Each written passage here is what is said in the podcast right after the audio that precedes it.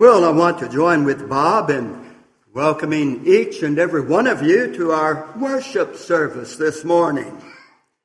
And I also want to extend a very special welcome to all of our mothers and all of our grandmothers who are here on this Mother's Day Sunday.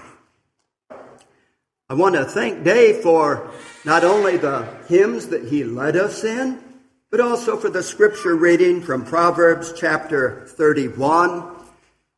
That's a wonderful description of godly Christian mothers. There's one verse in that book of Proverbs, chapter 31, that really jumps out uh, to me this morning as I think about motherhood. And that's verse number 30. Favor is deceitful and beauty is vain, but a woman that feareth the Lord, she shall be praised. That's a wonderful chapter in God's Word, Proverbs chapter 31. And that's a beautiful verse that describes a woman, a wife, a mother who honors the Lord by the way she lives her life. And we're very fortunate and we're very blessed here in our congregation at North because we have that kind of woman. We have women who are wives. We have women who are mothers.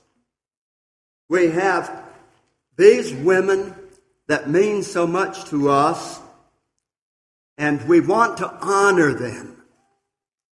We want to honor them for their faith in God, for their love that they show toward the Lord and toward us. Now, I just want to say, God bless all of you Christian sisters in our congregation here. And if you are a mother, may God bless you with a very happy Mother's Day. Ryan chose this lesson for me. Now, he doesn't know that he chose this lesson for me. But he did because when the schedule came out that I was going to be preaching on Mother's Day Sunday, I immediately began thinking about what my topic would be. And my first thought that came to mind was, I think I'll go into the Old Testament and preach about Hannah and Samuel. Remember Ryan's lesson last Lord's Day? It was an early Mother's Day lesson. And he did a beautiful job in sharing with us from God's Word the story of Hannah and Samuel. So scratch Hannah, scratch Samuel. Plan B. Plan B. We're going to meet some mothers that Jesus met during his ministry. You know, in the Ten Commandments, Commandment number five says, Honor thy father and thy mother, that thy days may be long upon the land which the Lord thy God giveth thee. Exodus chapter 20, verse 12. In the poignant story, How Green Was My Valley, a man recalls his childhood while growing up in a tough mining town in Wales. The youngest of several children, he fondly remembers his boyhood family life by saying, Father was the head of the house, and mother was the heart of the home. That's a beautiful and biblical description of what a Christian home should be. Father, the head of the house. Mother, the heart of the home. On this Mother's Day Sunday, I want us to look at some of the mothers Jesus met during his brief time here on earth. You realize his ministry was only about three to three and a half years. Think about how short a time that was. Why, today our American modern day teenagers can go through high school in four years And so Jesus' ministry was actually took less time than the time it takes for a teenager to go through high school. Only about three to three and a half years. And during that ministry, Jesus met many mothers.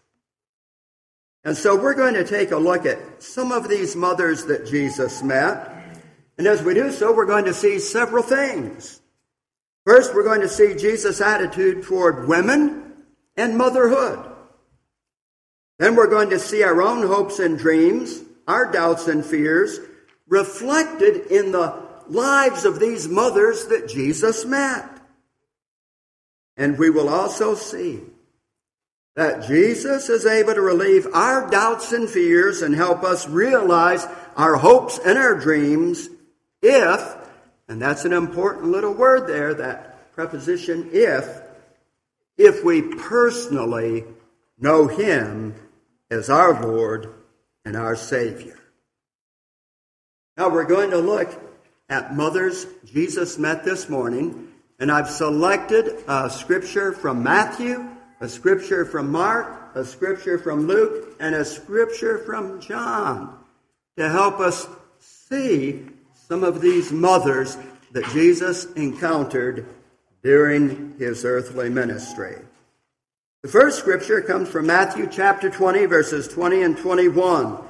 If you have your Bibles, just turn over there to Matthew chapter 20, and I'll be reading to you verses 20 and 21.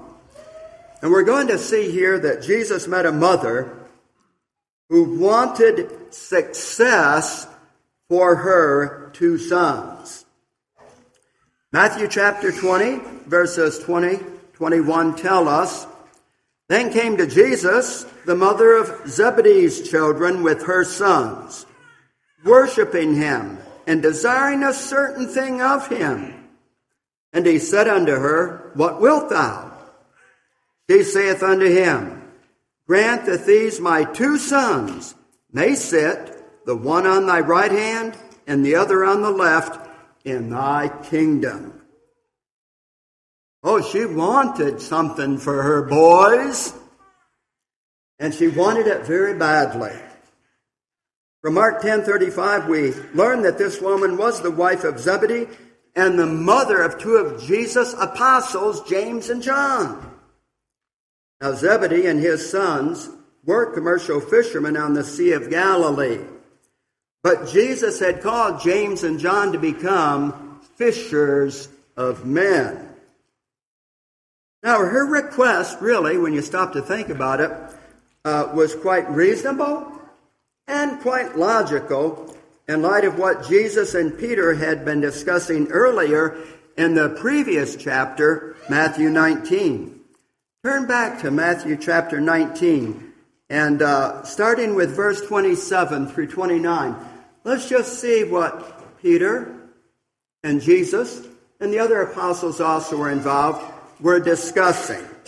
Peter, acting as the spokesman for the twelve, says, starting with verse 27. Then answered Peter and said unto Jesus, Behold, we have forsaken all and followed thee. What shall we have therefore? Well, what is Peter saying here? As he acts as the spokesman for the 12 apostles, he's saying, hey, what's in it for us by our following you? Well, let's see how Jesus responds. Verse 28 And Jesus said unto them, Verily I say unto you, that ye which have followed me in the regeneration when the Son of Man shall sit on the throne of his glory, ye also shall sit upon twelve thrones, judging the twelve tribes of Israel. And every one that hath forsaken homes, or brethren, or sisters, or father, or mother, or wife, or children, or land, lands, for my name's sake, shall receive an hundredfold, and shall inherit everlasting life. Now think about that. The mother of James and John, the wife of Zebedee, I'm sure she had heard about what Jesus had promised his apostles if they would faithfully follow him. And since Jesus and his 12 apostles were going to sit upon thrones as rulers and judges of Israel, she wanted her two boys, James and John, to have those thrones that were nearest to Christ. Like most parents, she simply wanted the best for her children. As I think about that, I think about a story that I once heard. And it's a story that tells about a boy's misconceptions concerning the work of preaching.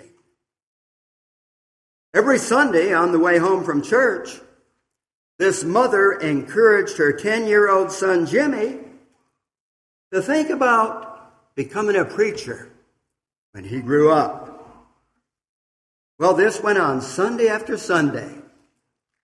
Jimmy, I want you to really think about becoming a preacher when you grow up and you become a man. Well, several months later, little Jimmy announced that he would become a preacher someday after he had grown up. And he went on to tell his mom, since I'll be going to church anyway, it would be more fun to stand up and talk than to sit down, be quiet, and listen. Now that's a misconception of what preaching and the ministry are all about. But that was a child's perception. And we can laugh at that, but there are times when we as adults also have misconceptions. And we have the wrong perception and a misunderstanding of what Christ's kingdom in church are all about. The apostles had that misconception. They really didn't understand it until after Jesus' death, burial, resurrection, and even after his ascension into heaven. When they received the Holy Spirit, then the light bulb lit up. And they really, for the first time, begin to grasp, comprehend, and understand what Jesus' ministry, life, death, resurrection, gospel message were all about, and the nature of God's kingdom and church here on earth. And so we can't flaunt Zebedee's wife, mother of James and John, too much for her misunderstanding the nature of Christ's kingdom. For you see, she envisioned a powerful worldly kingdom and empire, not a spiritual kingdom and church. She saw royal thrones of power and glittering crowns of gold and glory for her sons. Not the humiliating shame and suffering of the cross, but the cost of true discipleship, which requires a, a life of self denial and much sacrifice. But Jesus was very patient with his apostles and very patient with this mother. In his response, he kindly explains to them that his kingdom will not be modeled after the nations, the kingdoms, and empires of this world, but it was going to be different, radically and wonderfully different. Going back to Matthew 20, verses 25 through 28, we see Jesus explaining the nature of his kingship and his kingdom. Starting there with verse 25, but Jesus called them unto himself and said, Ye know that the princes of the Gentiles exercise dominion over them, and they that are great exercise authority upon them. But it shall not be so among you.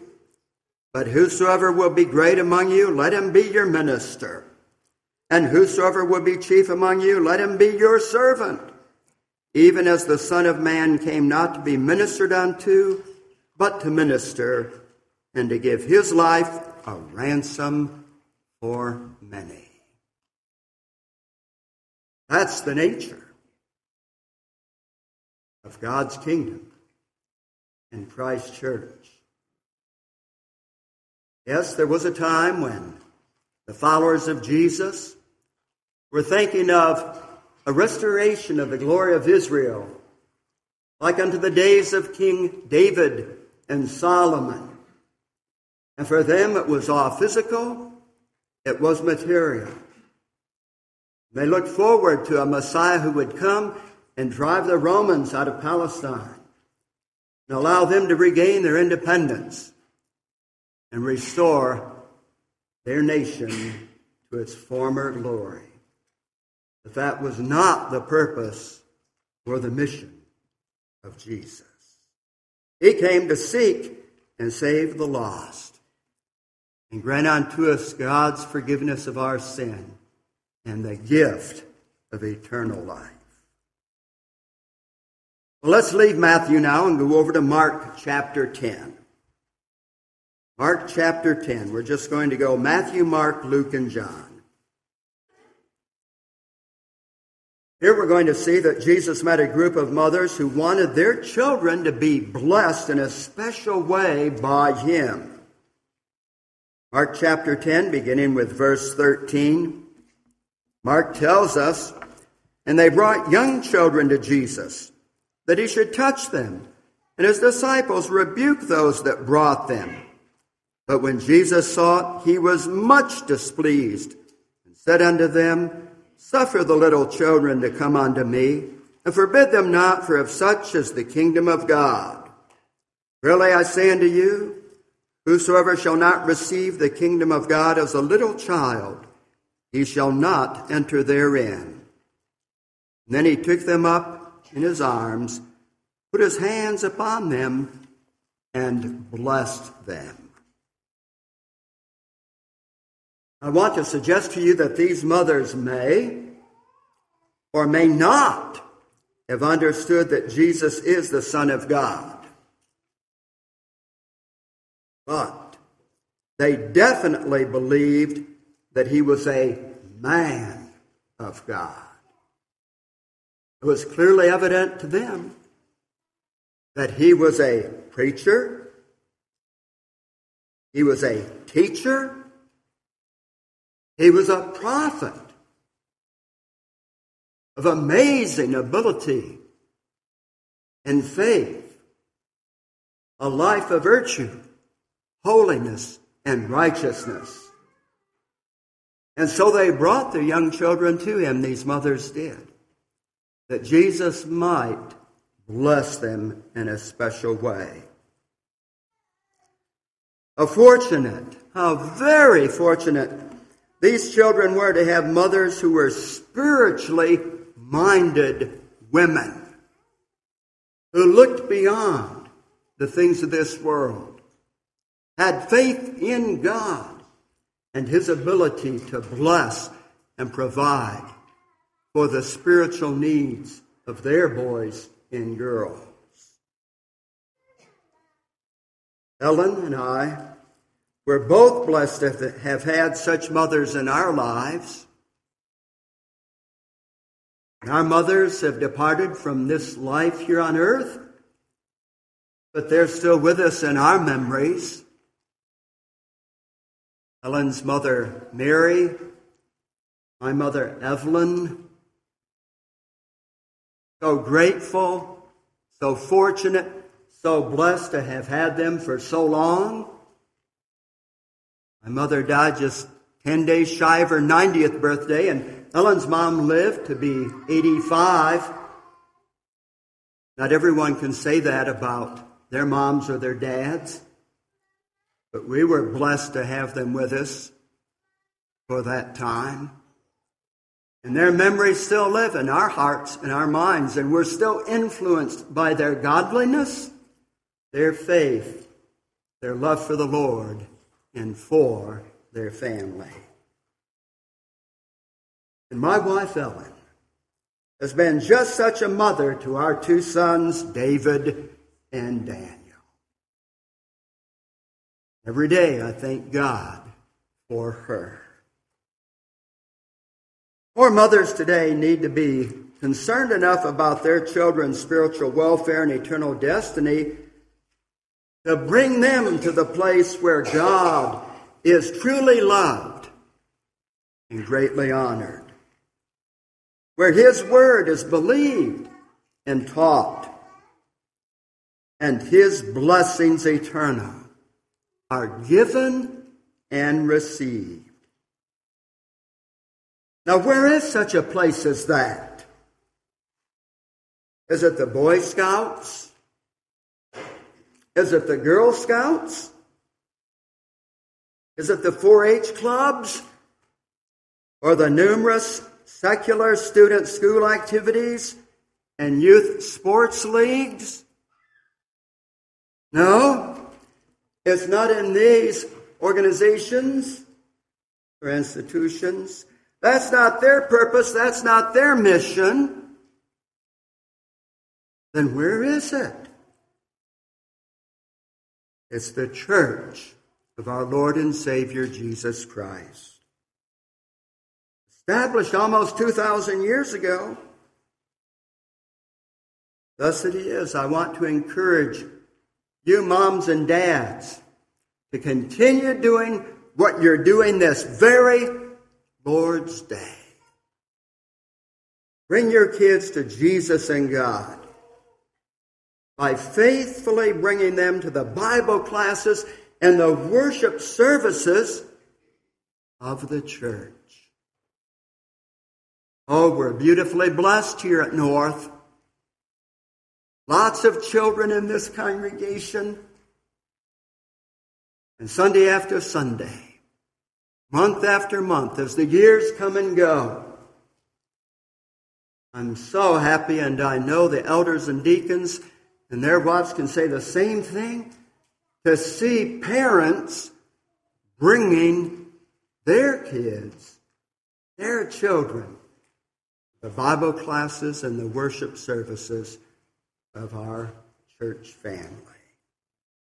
That's where it's at when you take an eternal perspective and long range view of life. In a recent interview for Decision magazine, Virginia's new Lieutenant Governor, Winsome Earle-Sears, tells about her oldest of three daughters and two granddaughters being tragically killed in an automobile accident.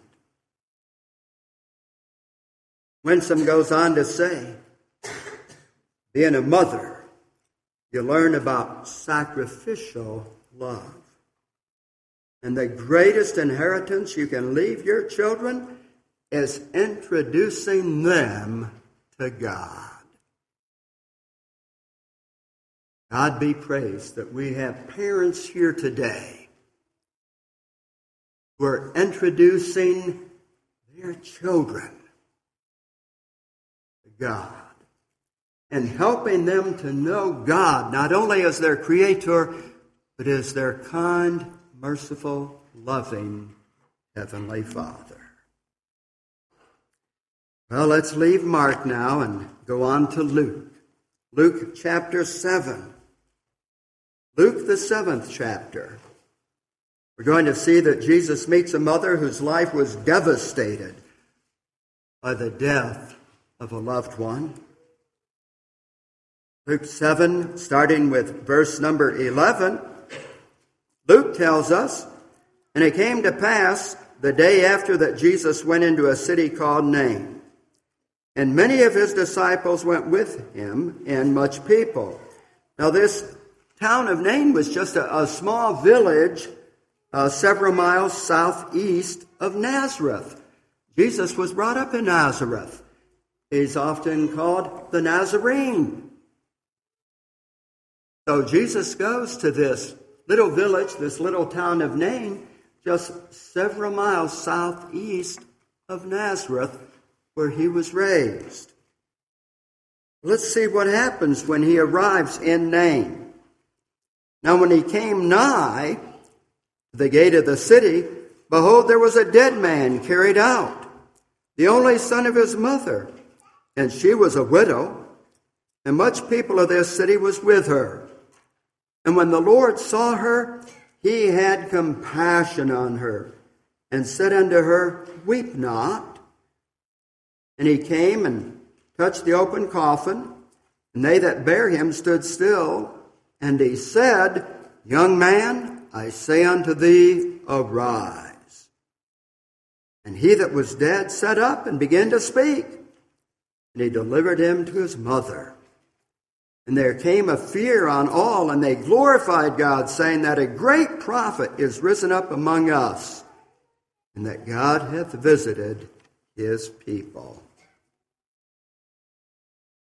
Only those who have experienced the death of a parent, a child, or a spouse in their lives can fully understand the sorrow and grief borne by this widow of Nain. Death had taken away her beloved husband. Now death had claimed the life of her only son. physically exhausted and emotionally numb by the heart wrenching pain of her loss, she could not even express prayerful words to ask Jesus for help and a blessing. Yet some emotional feelings down deep in our heart do not have to be verbalized with spoken words for our Lord to know and understand what our need is. Verse 13 tells us when the Lord saw her, when he entered into the village of Nain, he saw this funeral procession.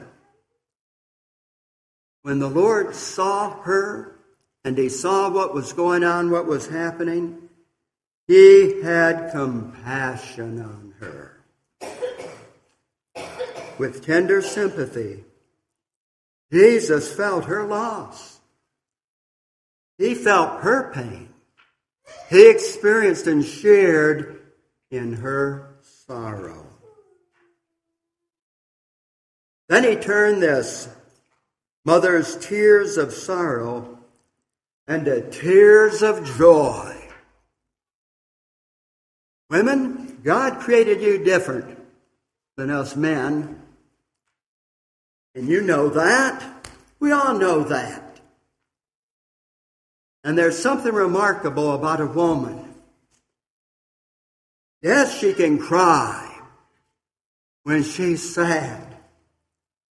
But women, you can also cry when you're joyful and happy.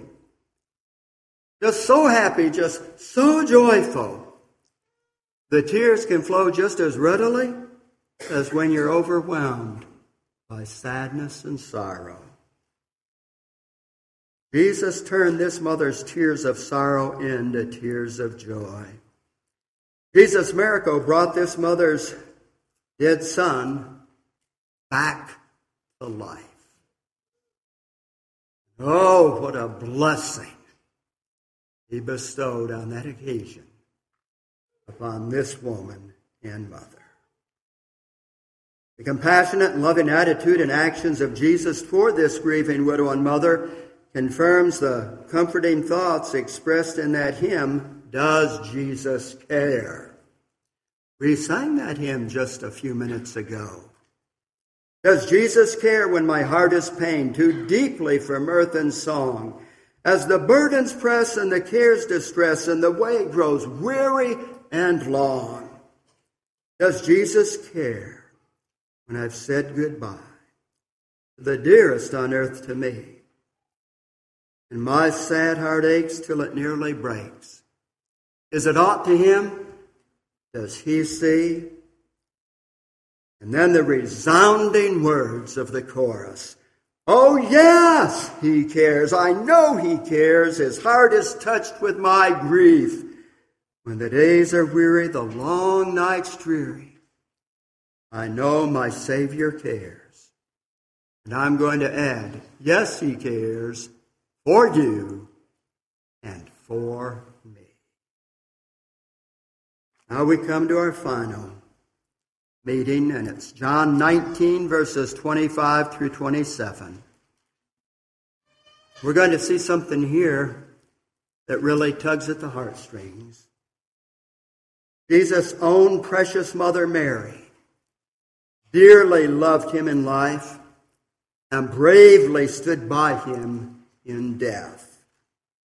John chapter 19, just a couple verses of scripture, 25 through 27. Now there stood by the cross of Jesus his mother, his mother's sister Mary, the wife of Clopas, and Mary Magdalene. When Jesus therefore saw his mother and the disciple standing by whom he loved, and that would be the apostle John, he saith unto his mother, Woman, behold thy son. Then saith he to the disciple, Behold thy mother. And from that hour that disciple took her unto his own home. From the moment of his divine conception to the hour of his death by crucifixion on that cross, the special bond of love between Mary and Jesus was unbroken. And on that darkest and saddest of days, Mary was there at the foot of the cross to offer what comfort she could to her dying son. in his dying hour, Jesus expressed great love and concern for his mother by arranging for the Apostle John to take good care of her when he was gone. And as we think of that scene, and as we allow it to register its impact not only in our minds, but also in our hearts. We have to say if Christ could show such love and compassion for his own dear mother while suffering and dying a terribly painful and agonizing sacrificial death on the cross for the sins of the whole world, we certainly owe our own mothers as much in life. This morning, in all of our biblical examples, we see that Jesus, by his words and by his deeds, honored and exalted motherhood. And today, in honoring our mothers, we honor Jesus Christ. Then, honoring Christ, we also honor God, our Creator and our loving Heavenly Father. Throughout his ministry, Jesus time and again emphasized the importance of those God ordained biblical principles for having a happy and successful marriage and a happy and successful family in a society, a modern society today that is sick with sin and evil. Sadly, too many families, too many marriages ignore those God given and time tested principles. As we look around us, we, we know, we see that there's a bad result. There's a lot of pain, anguish, heartache, suffering as a result. Our families, many of them are badly fractured and totally dysfunctional. But it does not have to be that way. Oh no, there's a better way. It's the way of the Lord Jesus Christ. In Christ and His gospel, there is help for today, for marriages and for families. And in Christ and His gospel, there's hope for a better and brighter tomorrow. And it doesn't matter how badly the family relationship is broken or busted, Jesus can help. And He wants to help. He's willing to help if we'll accept the help He offers. Being part of a blessed family, the family of God, is what the church is all about. Therein we find genuine love, mercy, grace, forgiveness, divine help for living life here in this world, and divine preparation for living eternally and forevermore in heaven. Jesus teaches us that we become members of his spiritual family, the church, by learning, believing, and doing the will of God in our lives as given to us in his soul saving, life changing gospel. So it is today. If you're not yet part of the Lord's family, then I want to encourage you, I'm pleading with you, I'm inviting you to come and give your life to Jesus Christ and take a place, a humble place of worship and service, in His church, an everlasting kingdom. You can do that by trusting, believing, and obeying the gospel of Christ. Gospel call of Christ upon our life calls for faith in Him as God's Son and our Savior repentance of our sin, public confession of our faith in Him, and then water baptism. In the name of God the Father, Christ the Son, and the Holy Spirit for the remission of our sins.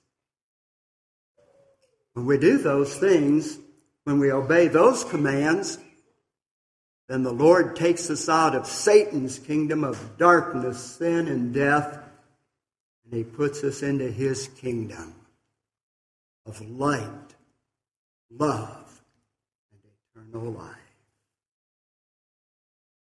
If there's anyone here this Lord's Day, this beautiful Lord's Day morning, who's not yet living in obedience, the gospel of Jesus. And as we stand together and sing our invitation hymn, I invite you to come and Give your life to Jesus Christ.